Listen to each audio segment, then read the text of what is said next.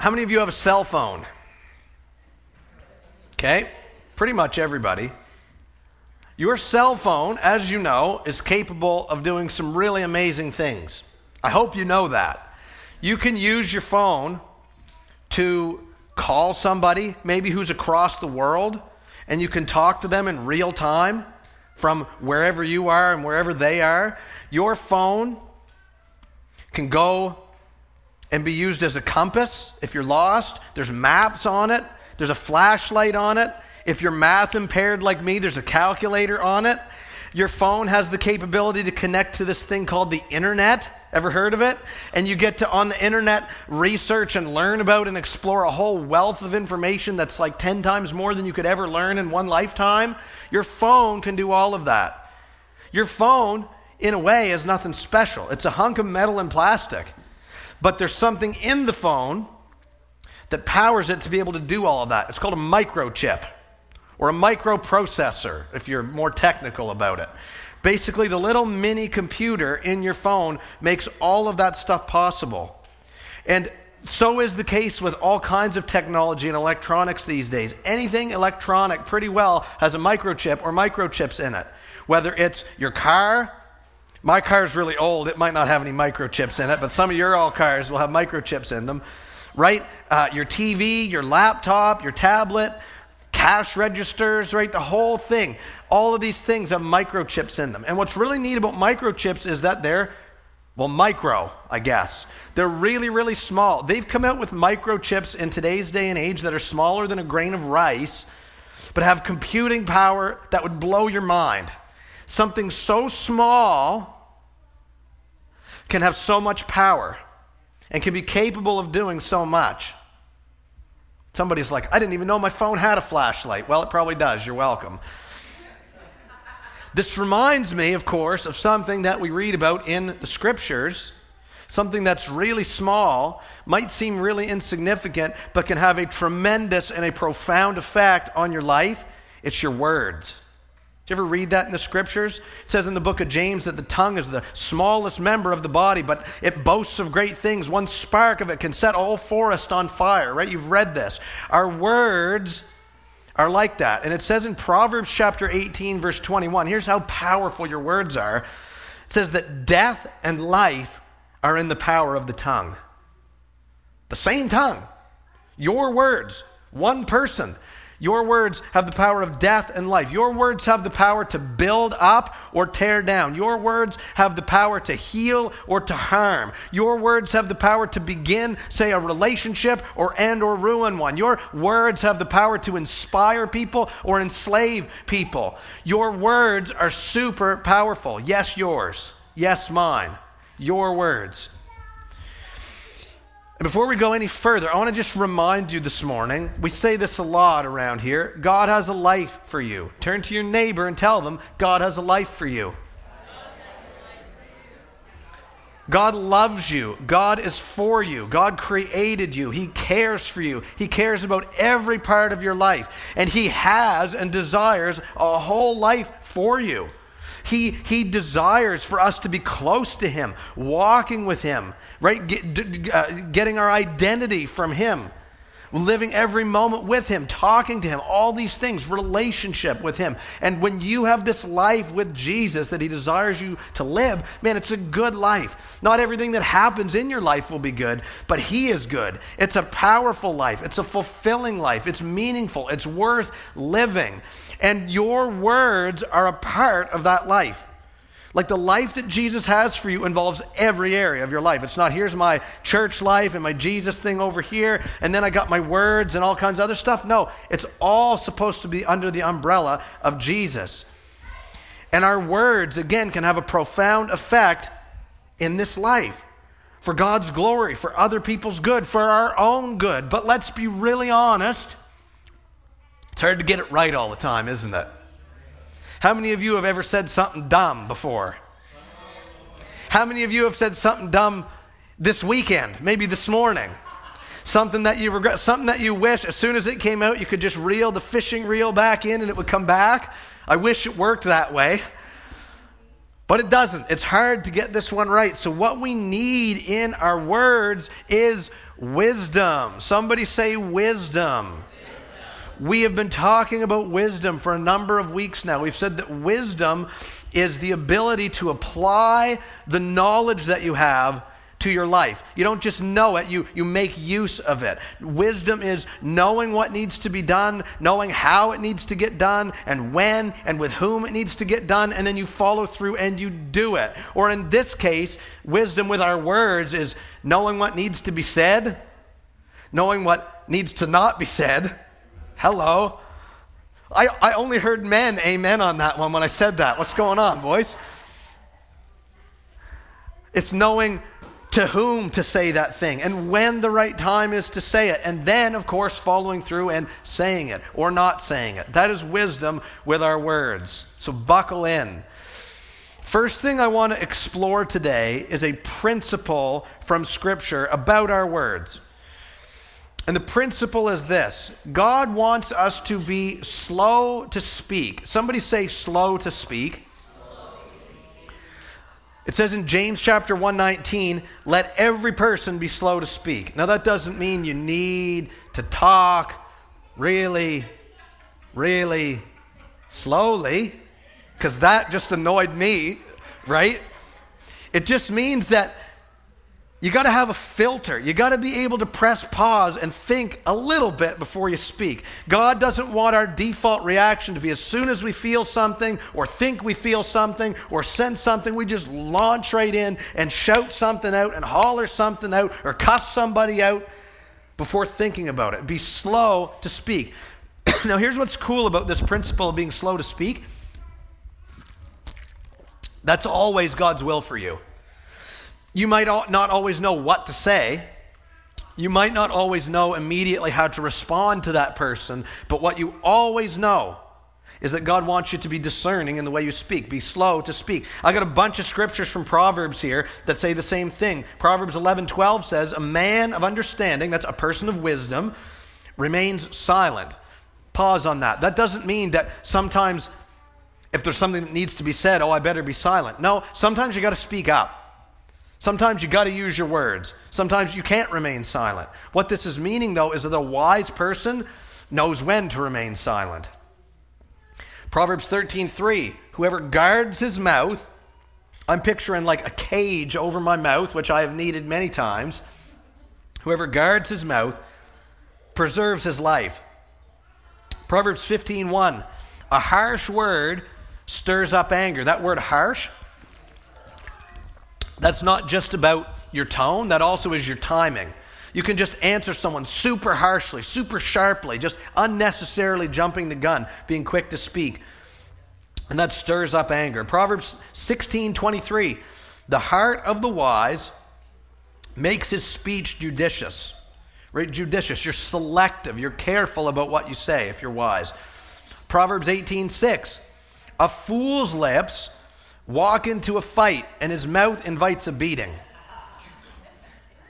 That's ministering to somebody. Okay.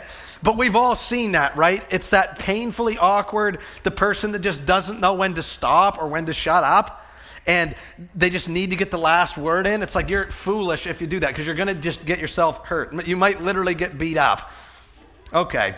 Proverbs 21 23. Whoever keeps his mouth, right, guards his mouth and guards his tongue, keeps himself out of trouble.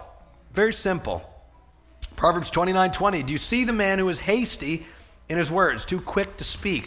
You just launch into stuff that you shouldn't say. I like this. There is more hope for a fool than for him.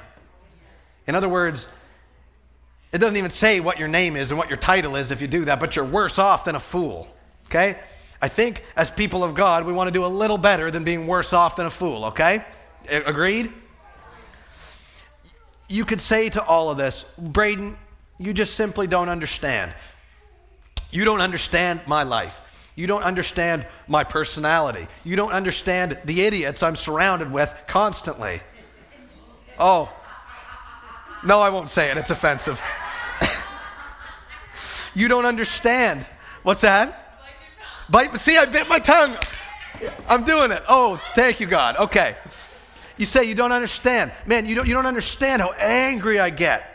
Okay, look, yes, I understand that the world can be a really frustrating place. And sometimes what you want to do is just go on a tirade. You want to let loose. You want to vent. You want to go for it. Yes, social media counts for this, by the way. Uh oh. Social media, when you, this is a sidebar, when you share something or post something or like something or write something on social media, those are your words. Okay? Your like button is a word. Okay? We want to just launch into this stuff. Oh, oh, and I want to go off on the people that are around me. Listen to me. I understand all of that. But I also understand that it's not God's will for you to do that. God doesn't want you to just launch into a tirade. He doesn't want you to just mouth off at the first instinct. He wants you to be slow to speak. He wants you to think before you speak. You say, It's really hard. And I say, Yeah, maybe it is. But guess what? If you're a Christian, you have the Holy Spirit. And His power can work through you. Yeah, you might not be able to stop doing this, but He can help you. His power working through you. the answer, pardon me, about our words is not, I just got to try really hard to not say the wrong thing. Yes, you need to try. Your effort is, is required. But it's not just your effort. The answer is this you need to get as close to Jesus as you can get. And as you sit at his feet and abide in him in a relationship with him, he's going to change you. We've talked about all this. And as he changes you and he fills you with his spirit, one of the things you're going to start to see in your life is the fruit of the spirit develop in your life. And I, I remind you of some of the fruit of the Spirit love. Think of that pertaining to your words peace, joy, patience. What about self control? These are all, and there's others. This is the fruit of the Spirit. This is what happens when you're filled with the Spirit of God, when you walk with God, so He can help you. Your words, what I'm trying to say, your words are not just a surface level issue, it's a spiritual issue. And Jesus wants to be involved in that part of your life. And he wants you to be slow to speak. I ought to be preaching to myself. I'm going to sit right up here, face this way with you guys. Slow to speak. Now, let's keep rolling. If we go back to that first verse that we read, Proverbs 18 21, it says that death and life are in the power of the tongue. We've got to unpack both sides of that coin. Let's talk about the first bit that death is in the power of the tongue. Some people, perhaps you, when you speak, many of your words are either negative or they're destructive or they're harmful or they're cursing, not blessing, or they are counter to what God would have you say. You're not being slow to speak. You're lashing out. You're going on that tirade on social media, whatever it is. Maybe it's Maybe it's you use your words to just brag and boast about yourself. Maybe it's you use your words, you just swear all the time, or you tell dirty jokes all the time. You just, you just waste your words, throwing them around like they're cheap and they cost nothing. Here's what happens when we use our words the wrong way. I got four things. Number one is this when you use your words the wrong way, a lot of times you look like a fool. I told you I was going to offend somebody, right? Proverbs 10:8 says, "A babbling fool comes to ruin." Notice those two words in there, babbling and fool, connected. Connected. When you just babble on, when you just carry on, when you just go on a rip and you don't think and you're just venting and lashing out, or you're always complaining and you're always being negative and something's always wrong, or whatever the case may be, sometimes you know what the people around you are saying? Man, what is wrong with this guy or girl? Like you don't see it, right? But if you're just negative or doing this all the time, people around you go, oh man, like where's the off switch? You know it's true. Proverbs 10 18, whoever utters slander is a fool. Slander is when you're talking smack about somebody else, even if it's true. You, you don't need to say stuff like that. Some people go around and that's all they love to do, whether it's gossip or they just they put people down, whatever. This is the person that doesn't know how to just keep it to themselves. My mom always used to say, if you don't have anything nice to say to somebody, don't say anything at all. I wonder why it is that she had to keep repeating that until I was about 27. right? when we're speaking like this, again, we never think this applies to us. We say, oh, everyone else looks dumb when they use their words wrongly, but I don't. I'm justified in it because, right, my life is hard, and remember the people I'm surrounded with? No, you're not the exception, you're part of the rule. A lot of times, you just don't see it, and everyone else sees it. But you look like a fool. I don't want that for you. I don't want that for me. The second thing that happens when you use your words wrongly, you bring harm to yourself. You can hurt yourself. I, uh, I told this story to some of you. I haven't told it to all of you.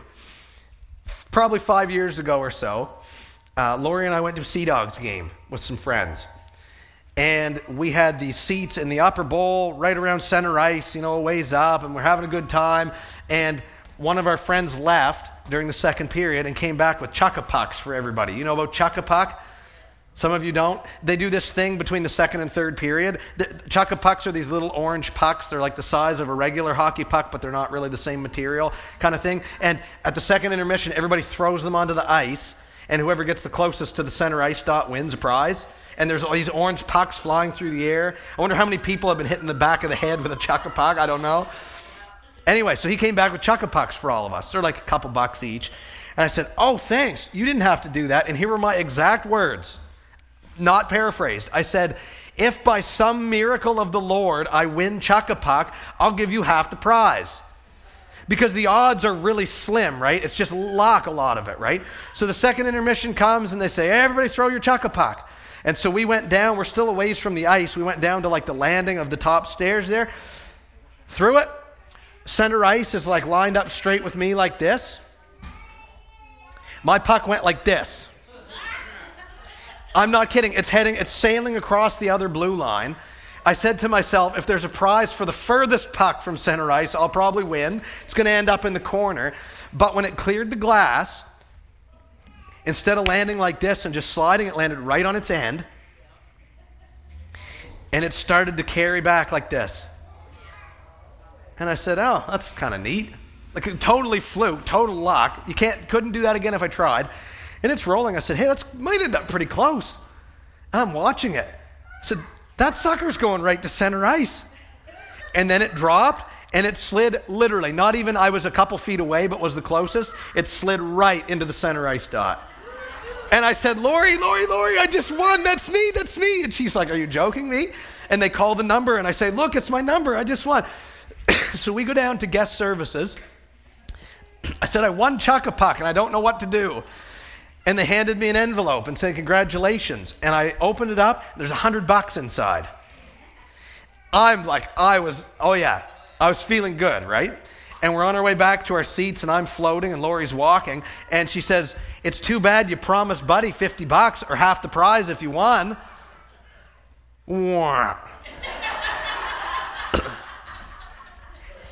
and being the righteous person that I am, my first instinct was, Where's the loophole that I can get out of that thing that I promised? Right?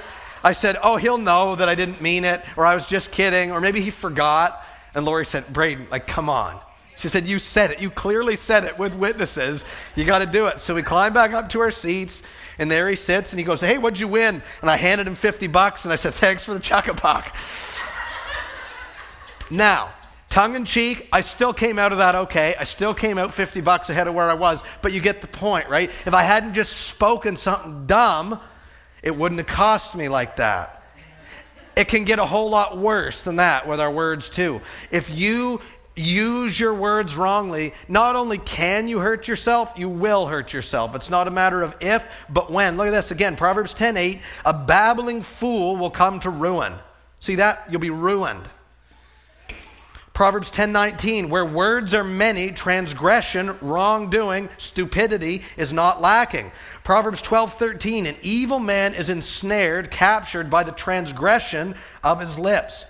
Proverbs 13:3 he who opens wide his lips right you're flapping your jaws you don't know when to stop he comes to ruin. Proverbs 14:3 by the mouth of a fool comes a rod for his back. That's clearly saying if you use your words wrongly, you're tossing your words around like they're cheap. You're not doing stuff to build up, but tear down. You're wasting your words. It's going to catch up to you eventually. This is true in two regards. Number one, for anyone who is not a Christian, who does not belong to Jesus, what happens is we sin in any number of ways, perhaps with our words, And that sin is now on us, and where God is, sin cannot be. And so when you get to the end of your life, if you don't know Jesus, even if you only said one bad thing ever in your life and never sinned in any other way, there's sin in your camp.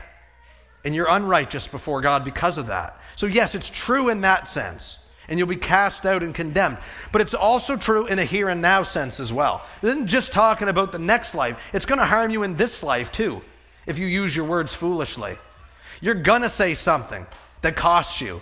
You're going to say something that offends somebody. You're going to say something that gets you into trouble. You're going to say something that damages or ruins trust or a relationship. It's not if, it's when. You got to be so careful with your words. Number three, what happens when you use your words wrongly is this you cause harm to others. It would be bad enough if you just looked dumb and you caused harm to yourself, but it usually doesn't stop there. When you use your words wrongly, you're going to cause harm to people who are all around you. This verse right here, Proverbs 12 18, this just nailed me this week. Just the imagery in this. Rash words are like sword thrusts. You think it's something cheap, it's nothing, but really it's this. And you're going back in like this sword thrusts that pierce people. They hurt people. I don't know who it was that said sticks and stones will break my bones, but words will never hurt me. I think they were very wrong. Just super wrong. Your words damage people, sword thrusts. Uh, Proverbs 17 9, he who repeats a matter, that's talking about gossip. Yes, it's wrong, that thing that you said. It, oh, okay, sidebarring. This is a prayer request. Can I just tell you about this? Sometimes that's gossip. Okay? Don't do it. Don't talk out of school about somebody. Would you like them doing that to you? Probably not. Okay? Unsidebar. Getting off my soapbox there. He who repeats a matter, gossips, separates close friends. Whether that's your relationship with a person or you ruin someone else's relationship with someone else, your words, your cheap, wasted, poor words can ruin that. Can just ruin it. Proverbs 26, 28, a lying tongue hates its victims. A flattering mouth that's like insincere flattery works ruin. You guys get the point here, right? Your words, your negative, harmful, foolish, too quick words have a profound effect on the people around you. And I wish that I could say I've only seen this once or twice. I've seen it a lot. In fact, I've dealt with it in my own life. Some people, maybe some of you guys, have been just crippled by someone else's words. Someone has spoken something to you or over you. Maybe when you were a kid and you've been just being dragged down by that and wearing that for years. You've been held back immensely because that person said, whatever, you're too dumb or you're ugly or you're fat or you're stupid or you're not going to be amounting to anything or you're not loved or whatever the case may be. Fill in the blank. Your words have a profound effect because death is in the power of the tongue. And the fourth thing that happens when you use your words wrongly is this you reveal the condition of your own heart. Like again, we think words are a surface level issue. Oh, I just said that. It didn't mean anything. I was just joking. It was. Uh, no, actually, it says something about your character. It says something about what's happening in here, what comes out of here. Proverbs 12, 6. The words of the wicked lie in wait for blood, in other words, there's evil underneath the surface. You hear the words, but what's underneath that is evil and wickedness. Proverbs 16 26, a worthless man plots evil, and his speech is like a scorching fire, right? It hurts people. You see that he plots evil. It starts in here, comes out here. Perhaps most poignantly of all, this is one of those Jesus mic drop moments. Matthew 12 34, Jesus said, Out of the overflow of the heart, the mouth speaks. That is so, so accurate and so deep and so rich. It's not just what's coming out of here, the origin is here. What comes out of here, particularly when you're using words you shouldn't use, speaking to people the way you shouldn't speak, wasting your words, being cheap with your language, what that shows is that, hey, you're a small person, or you're a cruel person, or you're an insecure person, or you're a jealous person, or you're a wicked person. Your words are that profound. Here's the point there are consequences to wasted, cruel, crooked, wrong speech. And I would ask you, like, is that the kind of life you want to live? Is that really, really what you want your life to be like? Is that really the fruit you want to see? When you pop open the hood of your life, what you see is all of these horrible things that you said, and, and you've ruined people with them, and you're not doing anything to contribute positively with your words. You're just honestly being a jerk. Is that the kind of legacy you want to leave? When you get to the end of your life and you look back on it, or other people are at your funeral and they're talking about you, do you want your legacy to be, wow, look at the trail of destruction I left because of the foolish things that I said? I would think not. I would think that we would want better than that for ourselves, especially as people of God. Amen? Let's flip it around, though.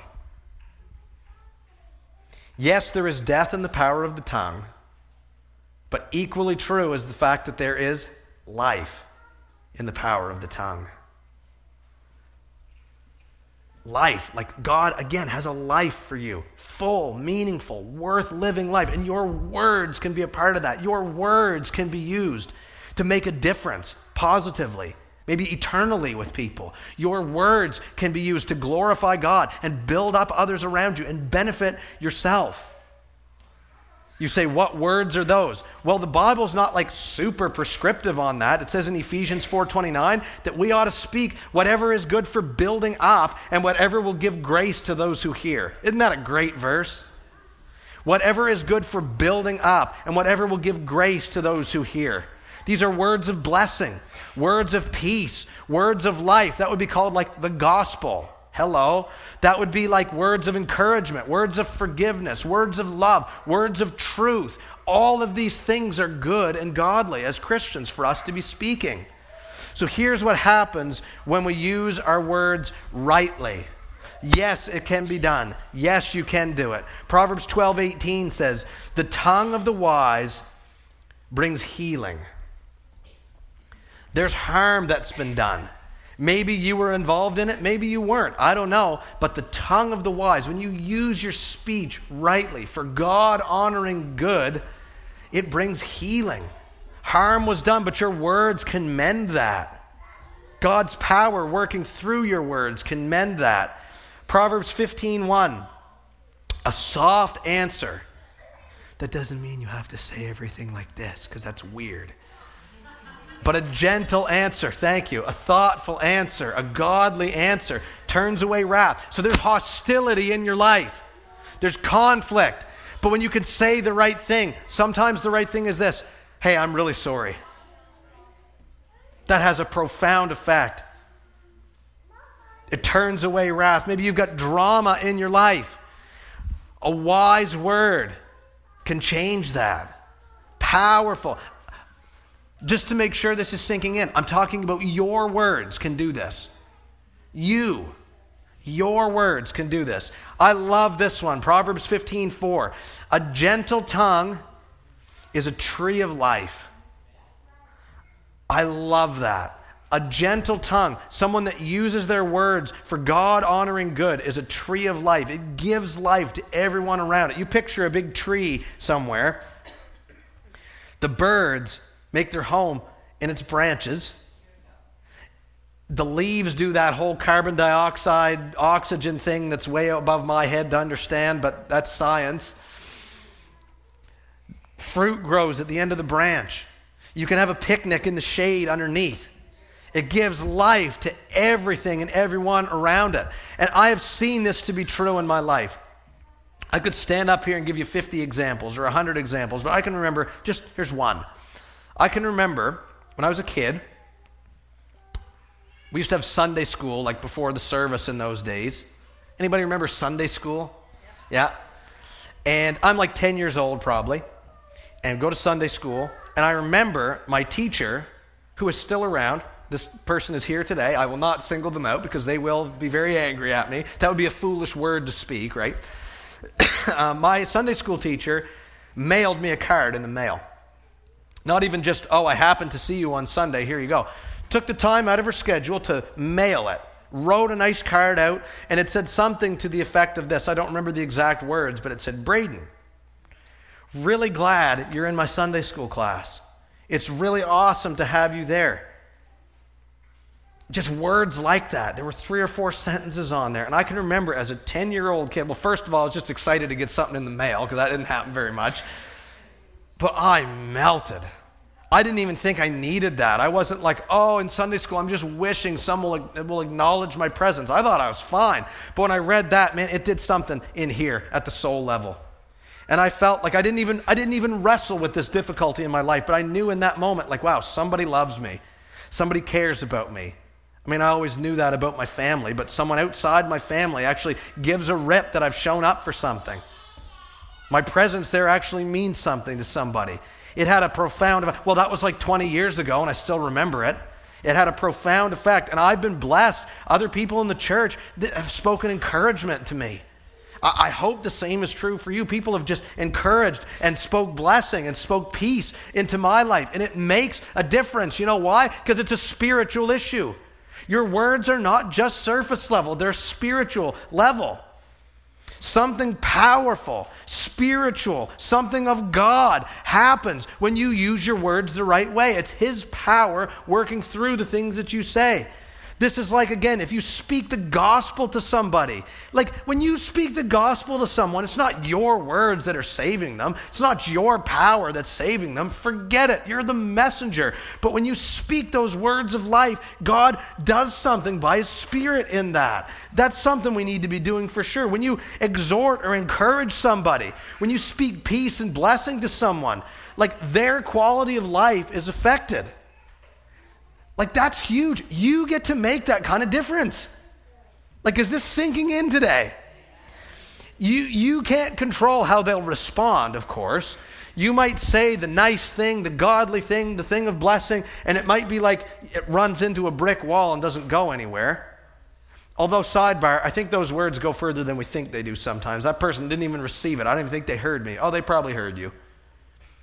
They may not know how to communicate it back to you, but you've said it. Like you've made that positive contribution. And that is, is amazing. It says in Proverbs 16 24, gracious words, right? This kind of godly, God honoring language. Gracious words are like a honeycomb. They're sweetness to the soul and health to the body. You know what's cool about that? That's twofold. Yes, there's sweetness to the soul of the recipient, but guess who that can also apply to? The person that said it. Right? Yes, the words that you're speaking of blessing and peace and encouragement to people are mostly for them, but in part they're for you. Right? Remember that out of the overflow of the heart, the mouth speaks. The mouth and the heart are connected. When you're saying this to someone, right, it does something in your heart.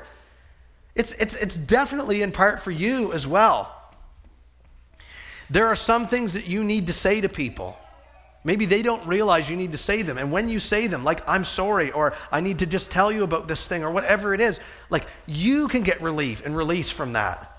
And the other person said, Well, I had that this week. I had that this week. Someone uh, said something to, uh, they said it to Lori, actually, and Lori didn't think anything of it. And the next day we saw this person again, and they said, I was up all night. I need to tell you I'm sorry for what I said. Do you see that? Like your words, it's partly for you. A word fitly spoken, Proverbs 25 11, is like apples of gold in a setting of silver. You know what that means? Your words are valuable, they're worth something. You say, Well, I don't know, it doesn't seem like much. That's not what God says. Say it. When you use your words for good, it brings glory to God. It builds others up. It enriches our own lives. Your words have great power. It fosters healthy relationships that you actually want to be in. It promotes peace and joy and fulfillment in life. Do you want those things in your life? Your speech is intrinsically connected to those things. Don't forget it. Now, here's something I want to say. We're going to begin slowly winding this down. The Lord gave me a word to say to you guys about this subject this week. Nailed me with it. When we're talking about using your words in a good, God honoring way, life in the power of the tongue. Some of us don't say these words enough. Like in this room, in this group of people. Some of us don't say these words enough. And I'm not talking like, oh, you're out there using your words wrongly. You know, you know what some people do? They're pretty good at not using their words wrongly, but then they end up in this neutral ground where they're not really positively contributing and they're not negatively contributing. They're just kind of in the middle here. Guess what? That's not wisdom. If you know you need to say something to someone that will build them up and will bring peace and blessing, it's great if you know that and you feel that. But if you don't say it, what good is it? What impact does it have? Honestly, it probably stresses you out because you're bottling it up inside and you're not saying it.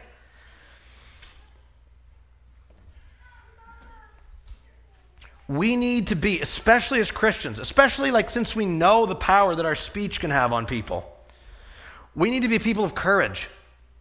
We need to be people of boldness who just decide, you know what? I don't care if this thing that I have to say to that person seems weird. I don't care if it seems like it's out of place. Make a place. Seriously, carve out the space. Just do it. Say it. You have people in your life who aren't Christians who need to hear the gospel. You need to say it. There's no two ways about it. Yes, pray for an opportunity and pray that you know the Lord will soften their heart and all that stuff, but you need to say it. It doesn't do there's too many Christians. This guy right here sometimes. There's too many Christians that have the knowledge that people out there need the gospel and they don't act on it. Foolish. Foolish. We got to get over that, church. We got to get over it. But even in addition to that, you I know there are people in this room right now who have something important to say to someone else, something for good, something for blessing, something for peace. And you're not saying it. Maybe it's to your spouse. Maybe it's to your kids. Maybe it's to someone in the church that you have a, a, beef with. I don't know. I don't need to know. The Holy Spirit will work that out in you. You have something that you need to say. Say it. Don't wait for the perfect opportunity because you've probably already been given 25 of them and you were too chicken to do it. Just say it. Best case scenario, you say what needs to be said. The other person receives that and it's reciprocated and you all move on. Great and, and it's awesome. Praise the Lord. But even if you say it and it goes nowhere, it's still good for you. I know there are people in this room. This is what the Lord is after you to do today. I want to especially single out the men. Women, this applies absolutely to you. Men, you have a special role in your home and in the church. You have a special role in your household. Yes, the people that live with you, they're their own independent people. But listen, men of God, you need to speak up. You need, you need, you need. You need, man, you need to tell your wife, I love you and I'm praying for you, and actually pray for her out loud. You need to say to your kids, I love you. I'm proud of you. You're special to me. There should be zero excuse for kids growing up in the church and their parents never told them that. Zero excuse. It happens, I know, and I'm, I'm going to get to that. But men, let's step up, and especially because, men, we've bought into this lie that silence is strength, right? Sometimes it probably is. But we have this thing of I'm a man's man and I don't speak up, and my grandpappy never told me he loved me and he was the manliest man. Who came up with that garbage? Probably the devil, that's who. You need to speak up. I don't care if you feel like it's weird. You need to speak up. Ladies, that applies to you too. But men, let's have it. Let's go. Come on. Imagine having a legacy. Remember, we talked about our legacy of bad words before? Imagine this. If your legacy in your life, when you look back on your life, at the impact that you have, instead of looking back and seeing a trail of destruction in your wake, imagine looking back and getting to say, wow, I said everything that I needed to say to the people that were in my life. They know exactly how I feel about them. They know exactly where I stand with Jesus. They know exactly that I care for them.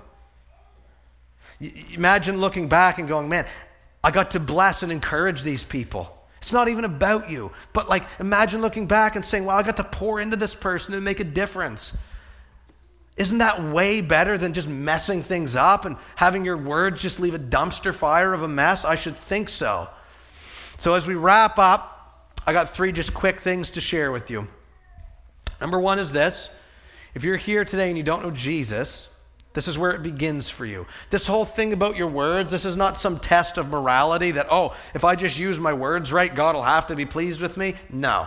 God's after your heart, and your heart is wicked and sinful above all things, the Bible says. You need to confess with your mouth, use your words, that Jesus is Lord. He loves you. He died for you to save you, to pay for your sins, to bring you new, to new life, to give you eternal life. And it starts by putting your faith and your trust in Him and acknowledging and confessing Him as your Lord and Savior. But you got to speak that out. Whoever confesses with their mouth and believes in their heart that Jesus is Lord will be saved. That's what the Bible says. If you need to know more about that, come and see me. We're going to have a couple of the leaders up here later to pray with you. If you would like that, by all means, come up. We'd love to hang out. Second thing is this if you are here this morning and you have a current track record or a recent track record, or maybe it's from long ago and it's still current, of using your words that cause damage, listen up. If on your record right now is this record of of harm and damage and foolishness and wickedness and tearing others down and wasting words. Here's the good news God has grace for you. That isn't just a churchy thing that we say. God loves you, God cares for you. And if you will repent of those foolish things that you've said, God will forgive you, He will fill you with His Spirit, He will start changing you, and you can start getting to work on fixing some of these things. This is not in the least bit a word of condemnation, it's a word of invitation. If you will trust Jesus with your words, past, present, and future, he will do something with it. But you got to trust in him, you got to deal with it with him. And the third thing is this I want us as the people of God, God wants us as the people of God to decide in our heart, you know what? I'm not going to get it right all the time, but I want my words. I want the fruit of my lips to be my using my words to speak life to people.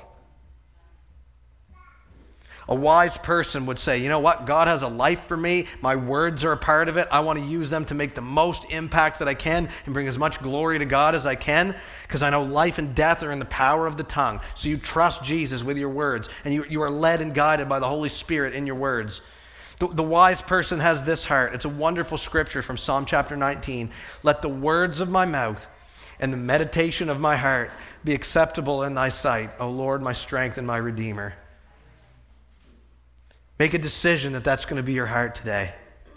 Make the decision that your words are going to start counting for something today.